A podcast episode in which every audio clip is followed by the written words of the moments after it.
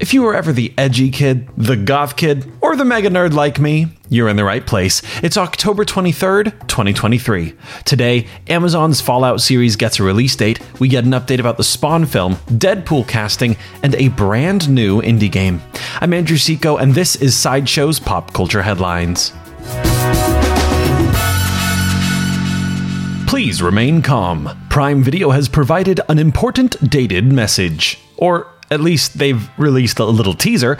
It comes up like a classic disk operating system. Green text rushes up on the screen, little typing sounds click and clack. Whoever is typing is loading a holotape titled 101 underscore the end. That's when we get to see Vault Boy, still stylized in that iconic bright green associated with the DOS and the user interface in the Fallout games. He's typing on a computer himself. Slowly, each of these numbers clacks out, revealing the release date for Amazon Prime's long awaited live action Fallout series adaptation. We don't know much about the show at this point, but we do know that Lisa Joy and Jonathan Nolan developed the project. We also know that Walton Goggins will star in the lead role alongside Ella Purnell, Kyle MacLachlan, Xelia Mendes Jones, and Aaron Moten. And now we officially know that the Fallout series will debut on Amazon Prime Video on April 12th, 2024. Jason Blum has shared another update about the upcoming Spawn movie. Spawn creator Todd McFarlane has been teasing the movie, promising the movie, and generally hyping the movie for years. Unfortunately, it's taken years for the project to get moving. Spawn fans are extremely excited to see Al Simmons in action. It's certainly taken some time. That said, we do know that Jason Blum's Blumhouse production company is set to tackle the superhero film. Blumhouse is most well known for producing horror films like Paranormal Activity, The Purge, Halloween, Get Out, Us, and many more. Now, in a brief interview with Screen Rant, Blum shared a small update about the film. I'm going to bring a Blumhouse edge. It's going to be edgy and original as compared to other superhero movies. It's going to definitely feel like the Blumhouse version of a superhero movie. There is no release date for the Spawn film at this time. Well, that's not the only superhero we're getting an update about. No, today we have a clip from an interview with Shawn Levy on SiriusXM's Jess Cagle show. Naturally, people have been dying for updates about Deadpool 3, and that makes perfect sense. Ever since we learned that Hugh Jackman is set to reprise his role as Wolverine, we've been dying for more. And there are lots of casting rumors that have been going around. Casting rumors that imply new Wolverines, new mutants, and even new pop stars.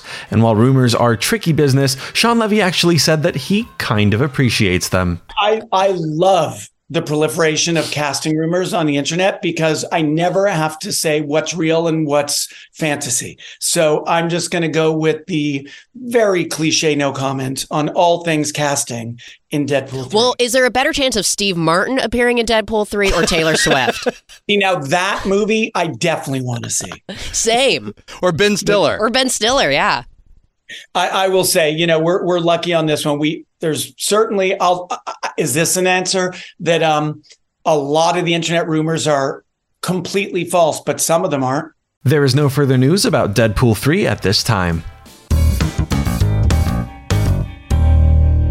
Today is the premiere of a brand new indie game called Slay the Princess from Black Tabby Games.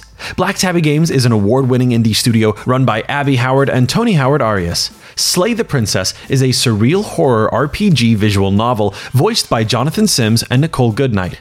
Every single picture is hand penciled by Ignatz winning graphic novelist Abby Howard. Here's a clip from the trailer. But she's a princess. We're supposed to save her. You're supposed to slay her or she'll go on to destroy everything. Do you not understand what everything means? You poor thing. We both know this isn't you. See? She's not a monster.